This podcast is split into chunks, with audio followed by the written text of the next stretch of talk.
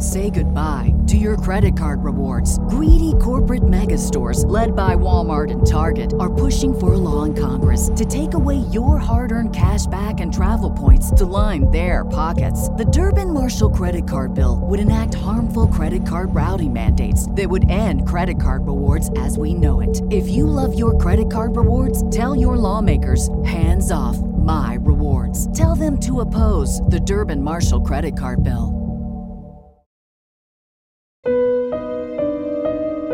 Hi, I'm Kathy with a C.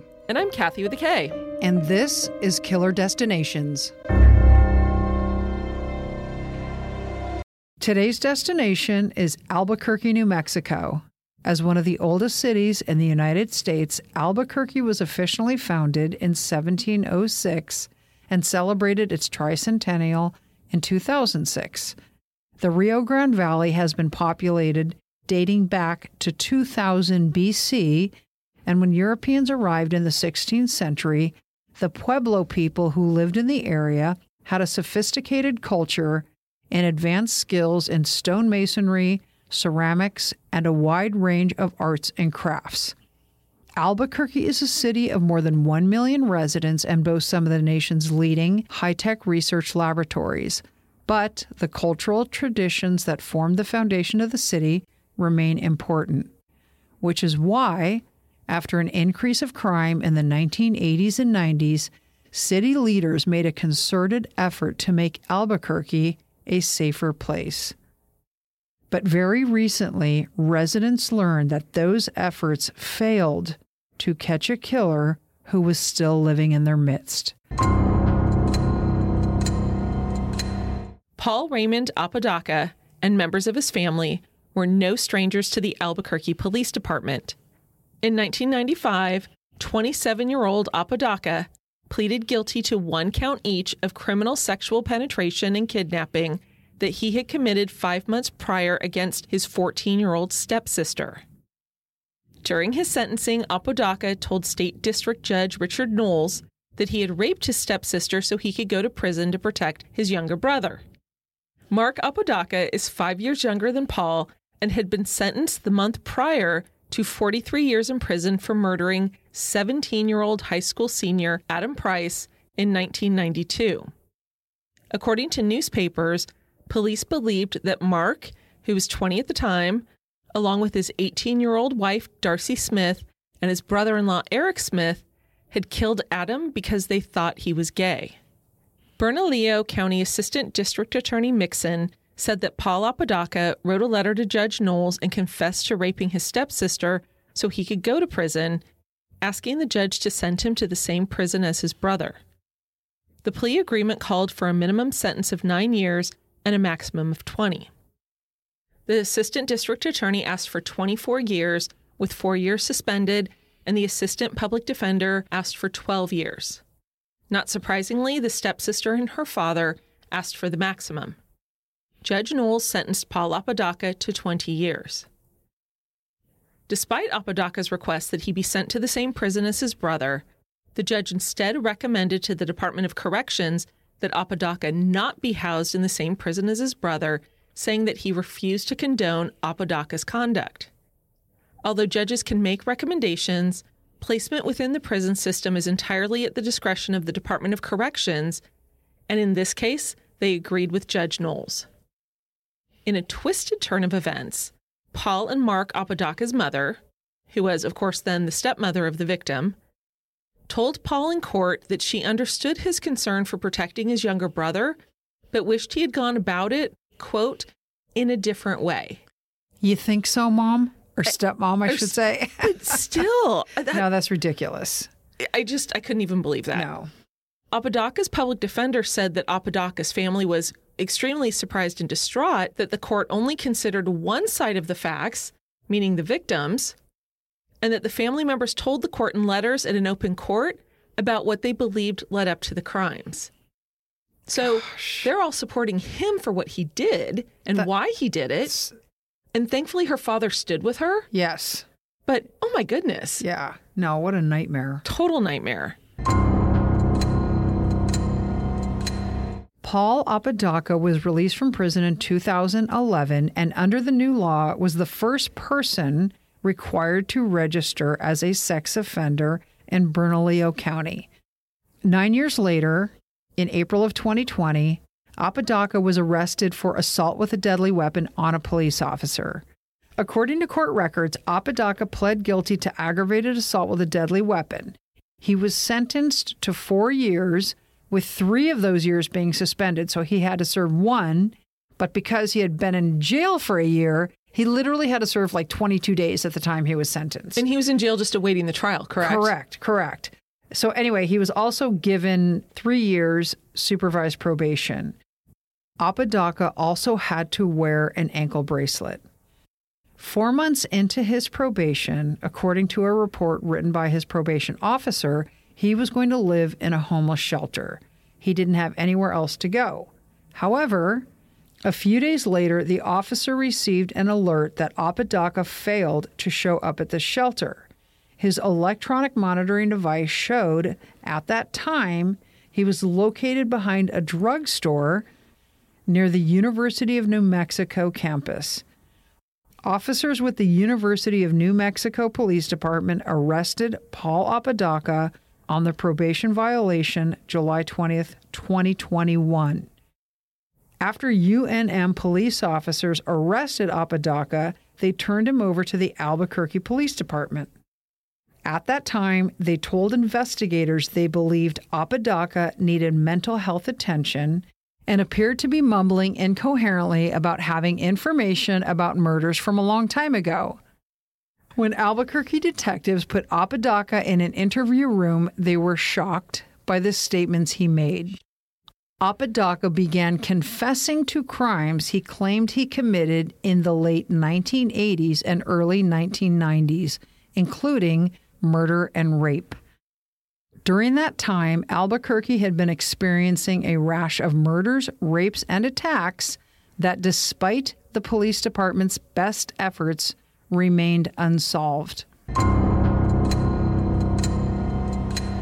The first murder Apodaca confessed to was the 1988 murder of Althea Oakeley. On June 22, 1988, Althea was 21 years old from Arroyo Hondo, New Mexico, about 150 miles northeast of Albuquerque and just outside of the artist enclave Taos. Althea was a student at the University of New Mexico where she lived off campus in a mobile home with her younger brother, Russell. She had been with her boyfriend Larry at a fraternity that night but they got into an argument because she wanted him to take her to a movie, but he wanted to stay to hang out with his friends at the fraternity because one of his friends was celebrating his birthday. She walked out about 8:15 p.m., presumably heading home. Russell and Larry started searching for her about an hour later, which was about 9:30, when she had not shown up at home, even contacting campus police to let them know to look out for Althea and gave them a description of her. What they could not have known is that Althea had collapsed on the front lawn of a home about a mile south of campus 45 minutes after she had left the fraternity house and was pronounced dead from multiple stab wounds in her upper body at UNM Hospital at 10 p.m. Althea's assailant was described as a Hispanic male in his early 20s, about 5 foot 7 to 5 foot 9, weighing about 150 pounds. He was seen by witnesses fleeing on foot. Apodaca told detectives he was working at the Technical Vocational Institute, now Central New Mexico Community College, as a security guard. When police spoke to Apodaca's former TVI supervisor, he told officers that Apodaca was responsible for supervising the parking lot and was supposed to walk around and, quote, make sure girls got to their cars safely and that no one was breaking into cars, End quote. That scares the crap out of me. I agree. So, what trips me about this the most, Kath, is that his job was given to him as part of the work study program. So, Which is what? You... oh, princess. I know what it is. uh, Did you have work study? Did you have a work study job or no? No. Ah, of course not. I had a work study job. When I was a freshman, I was assigned to the environmental studies lab because I thought I was going to be a biology major. It took me two weeks to find the lab. It was like in this random building behind the university. Is math hard, Barbie? oh, and biology was hard. After taking a bio class, I'm like, you know, I don't think biology is my thing. but literally for my work study, I was in the environmental studies lab with this kooky, like crazy professor type counting water fleas. Like Oh. she, yeah. So she would collect water from the Batiquitos Lagoon in San Diego, and she was doing a study on the food chain, beginning with water fleas. So literally, I, I had to take droppers of this water and put it in a petri dish, put it under the microscope, and count the water fleas. Did they not jump around like normal fleas? Oh no, Like, they jump around. They're they're they okay, so in my head I'm like, lady, I know that I'm screwing this up. Like 112. I, I know I'm getting this wrong. And so, and hence the problem with science. And, and, and so, like, you know, you put a number in the chart and you do all these extrapolations in math. And I just remember, like, thinking, God, I worked five hours counting water fleas. This is a nightmare. And I had this huge, like, penciled in chart. And I came the next day and the entire thing had been erased. no way. Yeah, she saw whatever the heck I thought I was doing, and she was like, "All wrong." And so did you lose your job? Well, no, I didn't. I don't know why, but I didn't. Did she teach you how to do it? but she was totally all, "We're gonna have you wash beakers." That's a huge demotion. I know. I was like, "Ouch." My, my days in the environmental studies lab were numbered. And it's probably a good thing. oh, it's such a good thing. Yeah, for sure. In Apodaca's confession, he said that when he saw Althea walking home on the night of June 22nd, 1988, he had first intended to rape her, but instead decided to stab her to death because of how much hatred he had for women. Quote, I think what made me do it, what made me attack her was all all the hatred I had for women. Because growing up, I seen men treated women bad and they they just go for the bad guys. And I try to be nice and be good, and they just did not want that. So I was jealous and had hatred and just released it. End quote. Detectives looking through the case file said that Apodaca provided details of the crime that had not been included in media coverage at the time. Apodaca said he left his watch, one with a sun and a moon on it that his aunt had given him, and a watch that matched that description was found near the blood trail. Apodaca said he was living near the University of New Mexico campus with his brother Mark at the time. Police also talked with neighbors who still lived in the area, as well as his former boss. Albuquerque Police Chief Medina, who had met Althea when he was a teenager growing up in Taos, was actually the first recipient of a scholarship her family had set up in her name. After Apodaca confessed to killing Althea, Chief Medina personally notified her parents that after 33 years, detectives finally had a suspect in custody. The day after Chief Medina had notified Althea's parents, Apodaca was charged with Althea's murder. It was Thursday, August 19th, 2021, which would have been Althea's 55th birthday. I love that the chief who got her scholarship was the one who got to tell the parents. I agree. Yeah, no, that's pretty cool. The second murder Paul Apodaca confessed to was the 1989 murder of Kaitlyn Arquette. The Arquette murder case had been one of Albuquerque's most infamous cold cases due to the victim's mother being a high profile author. Almost a year after Althea Oakeley's murder, on July 17, 1989, 18 year old Kaitlyn Arquette was found in her car at about 11 p.m. by police officers who were responding to reports of a solo car accident. Kaitlyn was found dead of two gunshot wounds in the head. So basically, they thought it was a police, I mean, they thought it was a car accident, but then they found her shot. It had been reported as such because witnesses had seen the car driving down the street and then all of a sudden veer off and hit a pole. And so they assumed either they weren't paying attention, distracted driving, something like that. But when police got there and they looked at her, she had significant blood around her head. Got it, got it, got it. Kaitlyn had just graduated with honors from Highland High School, but during her senior year, she was concurrently enrolled at the University of New Mexico so she would have a head start toward achieving her dream of becoming a doctor. Wow, what a smarty pants. I know, seriously. Kaitlyn was also the daughter of author Lois Duncan, a well known author who wrote books for young adults and was probably best known for writing I Know What You Did Last Summer, a book she wrote in 1974 that was the basis of a 1997 horror movie of the same name. According to an article in Rolling Stone by journalist Andrea Marks, Lois Duncan talked to BuzzFeed's Tim Stelloh in 2014 about Duncan no longer writing young adult suspense books. Duncan shared that she was devastated after Kate's murder and said, How could I even think about creating a novel with a young woman in a life threatening situation? Instead, in 1992, Duncan released the nonfiction book Who Killed My Daughter and her 2013 true crime memoir, One to the Wolves A Desperate Mother on the Trail of a Killer, also relating to her daughter's murder. On the night Kaitlyn Arquette was killed, witnesses described seeing a gray Volkswagen Beetle near the scene, which was the kind of car Apodaca had. Now, when the police arrived at the scene, Apodaca was standing there, and police interviewed him and, you know, spoke with him and took note of his name.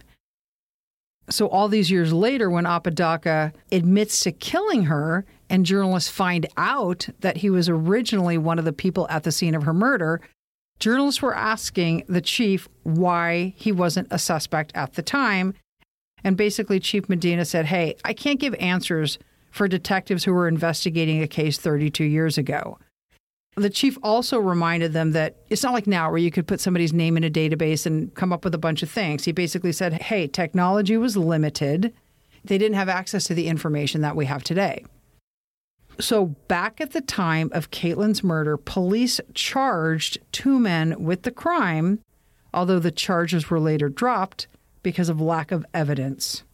Bonjour, parlez-vous français? Me neither, despite the fact that I paid for it in college, which is why I need Rosetta Stone, and so do you. As you all know, I've used Rosetta Stone in the past for my German, and it's wonderful. And in fact, my niece is going to be studying abroad this fall, and she's going to be using Rosetta Stone so that she can learn the language and have a much more enriching experience while she's abroad. Rosetta Stone has been the trusted expert for 30 years with millions of users and 25 languages offered. And they have speech recognition, which gives you feedback on your pronunciation. They also have two different options available to use it. It's available both on your desktop and through an app. Don't put off learning that language. There's no better time than right now to get started. For a very limited time, Killer Destinations listeners can get Rosetta Stone's lifetime membership for 50% off. Visit rosettastone.com slash today. That's 50% off unlimited access to 25 language courses for the rest of your life.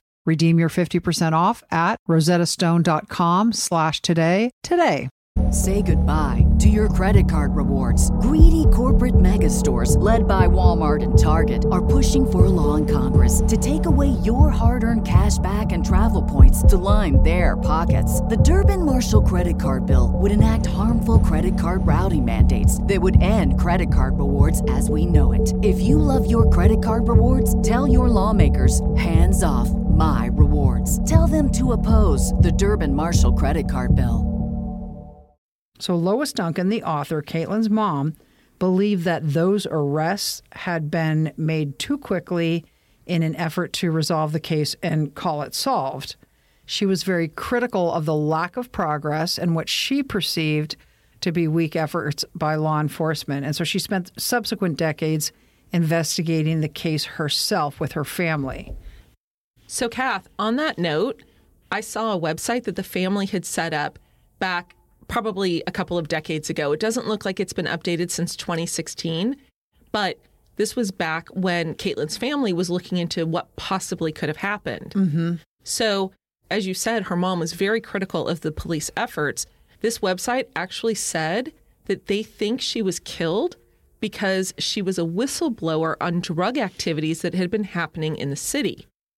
They believed there was an official cover up going on with Kaitlyn's case, and it was their hope that putting it on the internet would keep that information out there and maybe have other people react to what they'd seen. According to the website, in the months directly preceding her murder, Kaitlyn was in a position to have gained information about a bunch of illegal activities that were involving dangerous and corrupt individuals, and most of them were politicians and high ranking leaders in the city. Okay, so how? How is she getting this information? So, Kaitlyn was living with her boyfriend at the time. He was Vietnamese. And apparently, some of the activities that he was involved in with a larger gang that was in Albuquerque involved Asian crimes in New Mexico and California, drug smuggling, drug activities involving New Mexico VIPs, and police corruption. Now, again, I'm just reporting what the website said. Basically, what I'm hearing is that her boyfriend was a Vietnamese gangster. Exactly. Okay. And very involved in it, according to the website. Okay, but but if she did it say that she was actually reporting information to the police or was this total speculation? Well, it said that she had been gathering information so that she could go to the police, but her problem was she believed that there was corruption on the force and didn't know who to take the information to. Okay, are we saying that the mom author believed there was corruption on the force or the daughter? The mom is reporting that that's what the daughter believed. But I think the key to the boyfriend's involvement and why she was worried is that she was trying to break up with him. In addition to the mom's comments about suspected Vietnamese gangs, they also listed other suspects, including Hispanic hitmen. It does not say why. Okay. Paul Apodaca, because he was the first at the scene, Okay. and corrupt cops. Did she have any specific information about the police or Paul Apodaca on the website? Yes, actually, on all of them, they have information, but it's really more of it's speculation. Okay. There's nothing that were notes from Kaitlyn. There's nothing like that. And like I said, this hasn't been updated. It looks like since 2016, which is when Kaitlyn's mom passed away. Ah, okay. But in other words, like Paul Apodaca is listed on this website well before he is arrested and confessed, and that is simply based on the fact that he was first at the scene. Correct. Okay. And then the whole dirty cop thing. This has to do with some of the information Lois Duncan said her daughter Kaitlyn had that, But it was non-specific. yeah, nothing specific. like, in other words, she didn't have names and places and dates and times. But the implication was that the police were working with the gangs? Yes. I see. Okay, got it.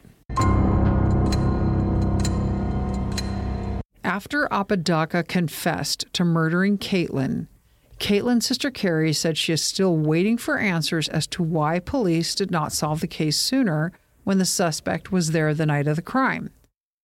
Quote, This confession is just a start. The family has innumerable questions the whys and the hows, and a lot of blanks to be filled in before we can sit back and think that justice has been served. It's been too many years since we've been trying to fill in those blanks by ourselves. Unquote. Three months after Paul Apodaca's first murder confession, and while he was still incarcerated, Apodaca confessed to a third murder, that of 13 year old Stella Gonzales. In the early morning hours of September 9th, Stella and a friend had been walking near their homes just after 1 a.m. And I got to tell you, when I was first thinking about this, I thought 13 and you're walking at 1 a.m. by yourself. But then I thought about Kathy with a C, and I have no doubt she would have been out at 1 a.m. I would have been out with, there's another Kathy with a K, and you know who she is. You know, we, we would sneak out of our windows and go to each other's houses in the middle of the night or go get french fries at a local restaurant. I mean, we were just dumb. just dumb. Dumb's a good word. But I just, that's exactly what you would have done. Oh, yeah, totally. I, I really didn't do it that much, but But the fact that you still did it, yeah. it would not have occurred to me when I was 13. or, Dude, you didn't go to a liquor store until you're like 34 years old. So there's a lot of stuff that wouldn't have occurred to you. I want to say something though. Like one time, Kathy and I did sneak out. Not this Kathy, but my other oh, Kathy I was friend. like, I never stuck out yeah, with you. no. And we walked over to the hill to that restaurant. We had French fries, and we thought we were like so fun and so sneaky. And as we were leaving, there was somebody there, and he was like, "Oh, would would you ladies like a ride home?" And oh. he had a pickup truck. Don't tell me you said yes. We did. But listen to this. We're like, Oh, but we can't get in the cab of the truck with you. Oh, yeah, much safer not being there. So it, so we got in the bed of his pickup truck thinking how fun we're now going to get a ride in the bed of a pickup truck. Well, this truck God only knows what kind of truck it was, but basically the bed of the truck started raising almost like a dump truck. He's driving whatever 35 40 miles an hour and the back of the pickup truck he starts raising it to scare us so we're holding onto the you know, to the truck as the bed is raising as though it's going to dump us out. I mean, it had a door, but it wasn't it was so scary. So so we're hanging on to it, screaming. He gets over the bridge and stops the truck and we hop out and run like we have never run before. And he was laughing. We could hear him laughing. We talked about it a lot after that, and we think he was trying to teach us a lesson. Like, don't be so stupid as to take rides from strangers. So, getting back to the story. Yes. According to 13 year old Stella's friend, three men had driven by the girls and tried to get them to get into the car with them. Both girls refused and the car drove off, but returned a short time later. One of the car's occupants fired at least two shots, both of them striking Stella in the back of the head. Tragically, Stella died two days later. Journalist Elise Kaplan reported that Albuquerque Police Department Deputy Commander Kyle Hartsock said Apodaca could not tell them Stella's name, but did provide details about the crime that matched the crime scene nearly perfectly. There was no indication that Apodaca knew Stella, but once again, he was targeting a female who was in a vulnerable position. I tried so hard to find more information on this little girl, and there was nothing. Right. Any article about it had like two sentences. You know, she was walking down the street with her friend and she was shot. It was strange, I thought, how how little information was out there about this.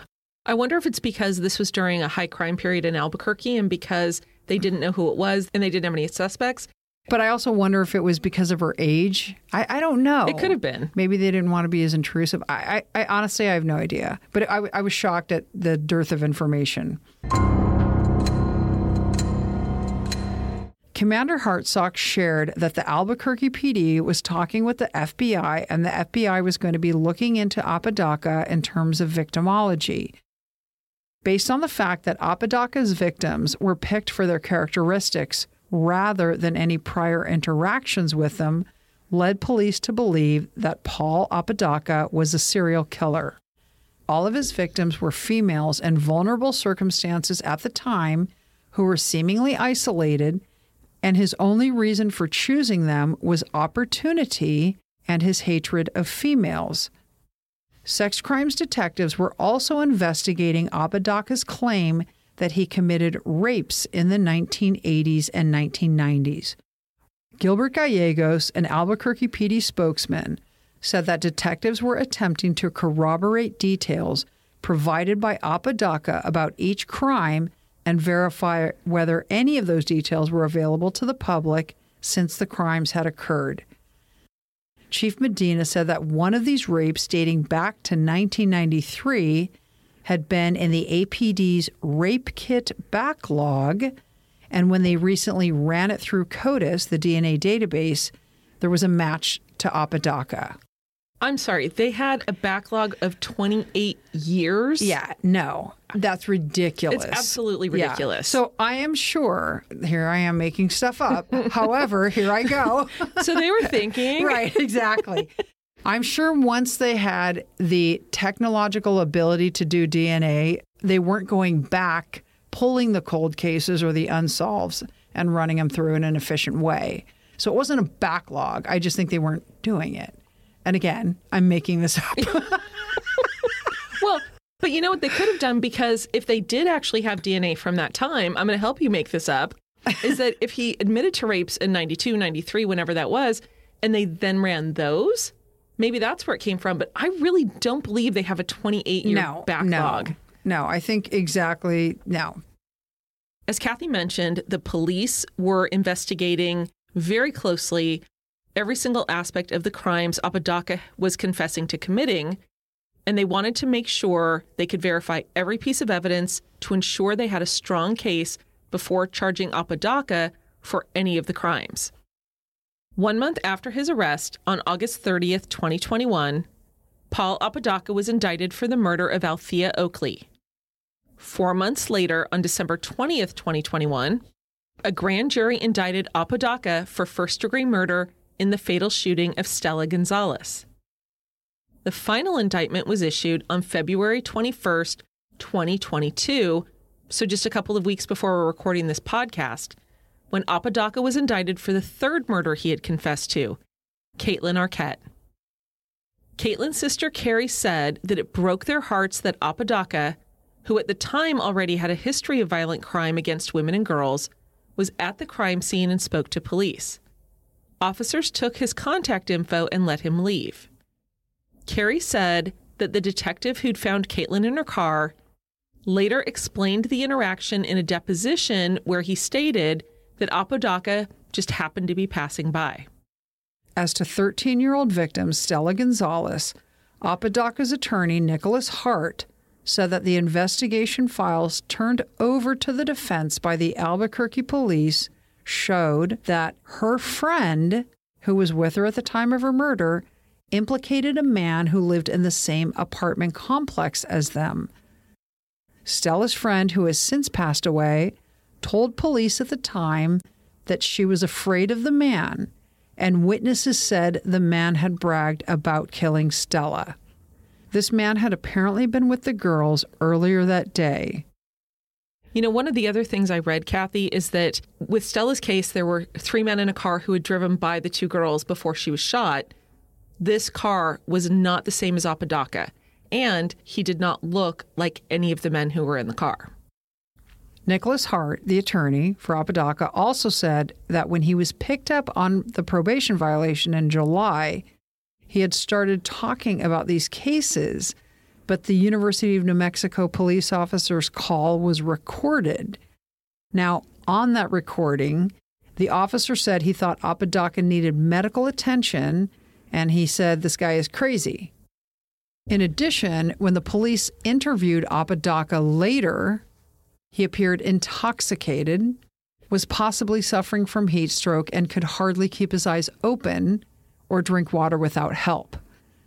Despite police saying that Apodaca had confessed to the three cold case murders, Attorney Hart said there are legal issues surrounding the interviews and the cases are not nearly as clear cut as detectives have presented them to be. I'm assuming at this point he's, you know, creating a defense for some type of coerced confession or whatever, involuntary confession. I'm sure you're right. Yeah, or maybe there was no Miranda. We don't know. We don't know. Is the the reporting was too vague on this point. Attorney Hart said that Apodaca had asked for medical attention and was threatening to kill himself. But when paramedics arrived to provide medical care and take him to the hospital, one of the detectives told the paramedics to stay outside while she talked to Apodaca for 45 minutes. Hart also pointed out that these cases are more than 30 years old, witnesses are dead, witnesses cannot be found, and you cannot build an entire case to try to put a man in prison for life based on confessions from a quote mentally ill intoxicated homeless man unquote Paul Apodaca is 54 and currently being held at the Lea County Correctional Facility. Investigators continue to search for corroborating evidence of any connection to the murders of these three women, as well as any other DNA matches to other crimes. Because Apodaca confessed to three murders, three separate cases have been filed. At the arraignment for each of them, he pled not guilty. A pretrial conference in the Althea Oakeley case is set for August 12th. All of the cases are proceeding in Albuquerque District Court and we will keep you apprised as more information becomes available. In August of 2021, after Paul Apodaca had confessed to murdering Kaitlyn, her sister Carrie Arquette told KRQE TV in Albuquerque, quote, When Paul Apodaca shot my sister, he murdered my family, end quote. Carrie went on to become a criminologist because of her sister's murder – that reminds me of Shelley Shannon, who became a crime scene analyst after her sister was murdered. Patricia Shannon. Exactly. Right. And that's amazing. Carrie also said that her mother fought for justice for Kaitlyn until her death in 2016. Quote, My mom is here and she is looking down. End quote. Thank you for listening. If you liked us, I really hope you liked us. Just recommend us to a friend. and follow us on our social media at Killer Destinations Podcast on Facebook and Instagram.